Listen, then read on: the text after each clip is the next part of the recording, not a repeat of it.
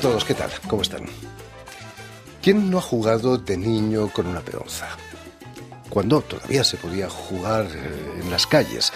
Pero los tiempos cambian y las peonzas también. Hoy en día los niños combaten con peonzas dotadas de afiladas aristas, las llamadas Beyblades, o Beyblades, como quieran, como hace nuestro invitado de hoy, precisamente el artista español Javier Carro Temboury, en la exposición que acaba de inaugurar aquí en París. Bonjour, je m'appelle Javier, je vous présente ma pièce pour la première vue. Donc du coup, cette pièce que vous voyez ici, c'est une intervention très simple, c'est une pièce assez simple, ça s'appelle Geste continu pour une séparation constructive.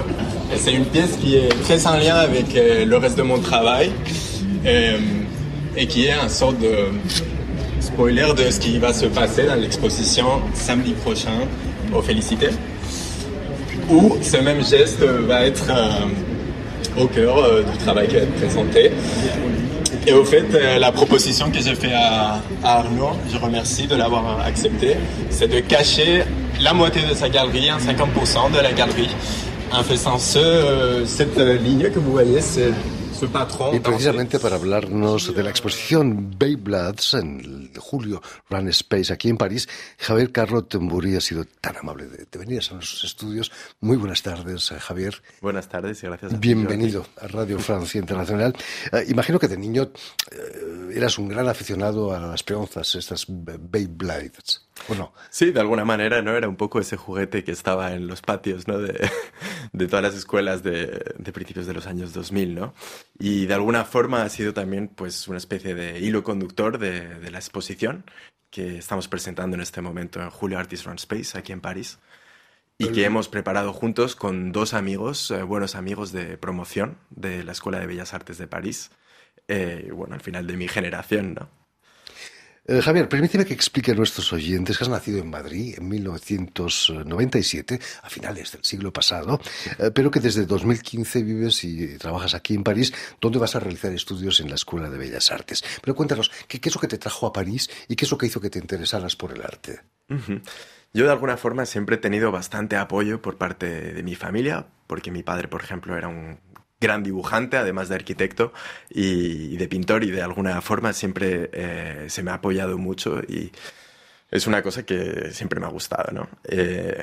Quizás desde el principio, ¿no? Pintar, empezar con ese medio que al final es el más fácil, ¿no? Y poco a poco, pues a medida que uno va descubriendo diferentes estrategias o diferentes formas de hacer, pues también la práctica va yendo hacia otros medios, ¿no? No estudiaste Bellas Artes en Madrid, ¿por qué? Quizás era demasiado anticuada la Escuela de Bellas Artes en relación a París.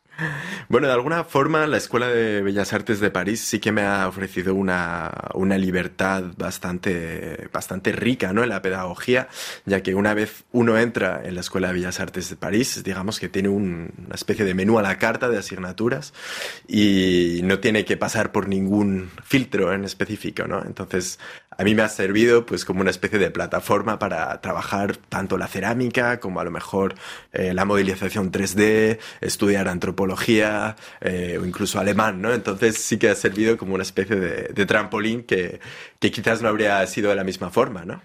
Para entrar en la Escuela de Bellas Artes aquí en París hay que pasar una oposición, ¿no? No es fácil. Bueno, es lo que viene siendo el examen de ingreso, ¿no? Entonces uno tiene que traer pues unos trabajos que ya estén completados, hay una prueba de dibujo y una pequeña prueba escrita, ¿no? Y una vez eso está realizado, pues se pasa a hacer una entrevista.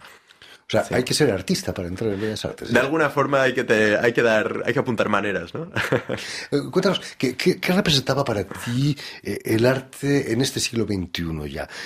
¿Y de qué modo cambió tu manera de ver el arte, tu estancia en Bellas Artes, aquí en París? Bueno, de alguna manera yo creo que lo que es interesante en el siglo XXI es esta especie también de movilidad europea, ¿no? No solo en el caso del arte, sino en el caso de muchas otras ciencias, ¿no? Que está facilitado pues por esta abertura de países, ¿no? Pero también es el caso pues con otros centros, nuevos centros, ¿no? Fuera de esa especie de esfera europea, ¿no? Que también siguen siendo muy presentes, ¿no? Entonces, de alguna manera, pues para mí viajar, ¿no? Desde que era adolescente y ver un poco lo que se está haciendo en otros sitios, siempre me ha llamado a pues intentar echar un poco una raíz fuera, ¿no? Siempre. Imagino que estudiar en Bellas Artes aquí en París te lleva más allá de la obra de arte que se cuelga en el salón de una casa burguesa, ¿no? Hay un aspecto más combativo, quizás, iconoclasta. Sí, pues de alguna manera, ¿no? Uno piensa respecto a todo lo que se ha hecho, ¿no? Sobre todo en este último siglo, ¿no? Y en el siglo anterior, efectivamente, y de cómo posicionarse y de cómo pues hacer cualquier tipo de arte, pues va a ser una especie de statement, ¿no? Una manera de afirmación y cómo, pues, cómo realizarlo y cómo hacerlo también de una forma pues política, pues una forma de vida que no es quizás la más sencilla, ¿no? Entonces sí que creo que hay una manera de hacer diferente, ¿no? Por supuesto. En Bellas Artes vas a tener como profesor a Abraham Cruz Villegas, el artista mexicano. Estuvo recientemente con nosotros. ¿Qué es lo que os pedía Abraham Cruz Villegas? De alguna manera es una pedagogía un poco distinta, ¿no? La que él proponía, que para mí era casi una mezcla entre una serie de normas, como una especie de reglas del juego, pero a la vez con una manera de pensar las cosas como muy dada, ¿no? Como muy punky y como muy, pues, iconoclasta, ¿no? Entonces, de alguna forma, pues es una forma de ver la escultura, la que tiene él, que yo creo que sí que me ha influenciado de alguna forma, ¿no? Como él, tú utilizas elementos encontrados en la calle, madera, cerámica. ¿Te influenció él quizás en esa vía? Bueno, quizás tenía yo también algunas pistas, ¿no? De antes, pero sí, efectivamente hay una cosa muy interesante en los objetos que nos rodean, ¿no? Sobre todo en lo que se refiere a los objetos que están fabricados, ¿no? O bien industrialmente o bien artesanalmente. Es que al final pues son significantes, ¿no? De una serie quizás de descubrimientos, de una serie de decisiones, de una serie de saber haceres, ¿no? Y que al final pues el objeto en sí lleva muchísima más información que lo que puede ser la representación quizás de estos ornamentos, ¿no? Que vemos en los platos, ¿no? La forma en la que están hechos, al final de alguna manera pues sí que son políticas o societales, ¿no? Justo después de licenciarte con todos los honores ahí en Bellas Artes, vas a recibir el premio Felicidad de las Felicidades, maravilloso premio que otorgan los amigos de la Escuela de Bellas Artes. Imagino que te sentiste feliz, ¿no? Con esa felicidad de felicidades. Sí, valga la redundancia, ¿no? Eso, además, eso quería decir que una de tus esculturas entraba a formar parte de la colección de Bellas Artes, ¿no? Sí, efectivamente, es un premio que dan en esta exposición, ¿no? Que se hace al final de los estudios, y la pieza que estáis viendo ahora mismo, que es una pieza que se llama Intercontainers, que es una pieza que mide 10 metros de largo y está enteramente hecha con material comprado en mercadillos, ¿no? Material de segunda mano. Y es una pieza pues que recibió pues esa recompensa, ¿no? Y ahora mismo pues va a entrar en la colección permanente de la Escuela de Bellas Artes. Felicidades una vez más. Después de eso vas a realizar una residencia en Austria, en Alemania. Perdón, en Viena, pero en Alemania, tanto como en Austria, hay un respeto quizás, ¿no?, por el arte contemporáneo que no se encuentra quizás en los países latinos como España o Italia. Sí, quizás es una manera de hacer un poco distinta, ¿no? La de la escena, ¿no?, alemana y de la escena austriaca, ¿no? Creo que hay una especie de echarse hacia adelante, ¿no? De una especie como de forma, ¿no?, de innovar, que es muy interesante, ¿no? Entonces siempre he intentado pues acercarme un poquito hacia esa manera de hacer, pues casi de nuevo, ¿no? Como yo salgo de España, estoy unos años en Francia, me interesa estar en Hamburgo también para ver un poco cómo se hacen las cosas ahí. Y claro, ¿no? Al final uno va construyéndose, comparando, ¿no? Quizás en Alemania o en Austria hay un mayor apoyo del Estado, quizás, con fondos estatales. Sí, sí, es verdad que es una escena, por ejemplo, en el caso de Austria, el ayuntamiento está apoyando lo que se llaman los Artist-Run Spaces o los Off Spaces, que son iniciativas que, por ejemplo, los propios artistas o los propios comisarios independientes pueden tener para tener un espacio de exposición que está un poquito fuera de ese circuito de las galerías comerciales, ¿no? Entonces, una especie como de pequeñas galerías, y lo bueno es, finalmente, pues que el ayuntamiento paga el alquiler de esos lugares e incluso les da ciertos fondos incluso para tener a alguien que lo abra, ¿no? Entonces, quiero decir, en este sentido, en el caso de Viena, hay una red de espacios alternativos que son casi creo que 40 o 50, ¿no? Y que hacen casi una anti-institución, lo que hace al final que pues, la escena artística está mucho más saneada que en ciudades como París, por ejemplo, donde cada metro cuadrado pues, es bastante... difícil. Sí, más difícil. Y valioso. En tu trabajo artístico encontramos una gran dosis de agitación cultural, como decíamos antes, pero al mismo tiempo un inmenso respeto por la artesanía, por el trabajo hecho por otros, ¿no? ¿Te consideras como un cierto, de una manera, como un arqueólogo artístico?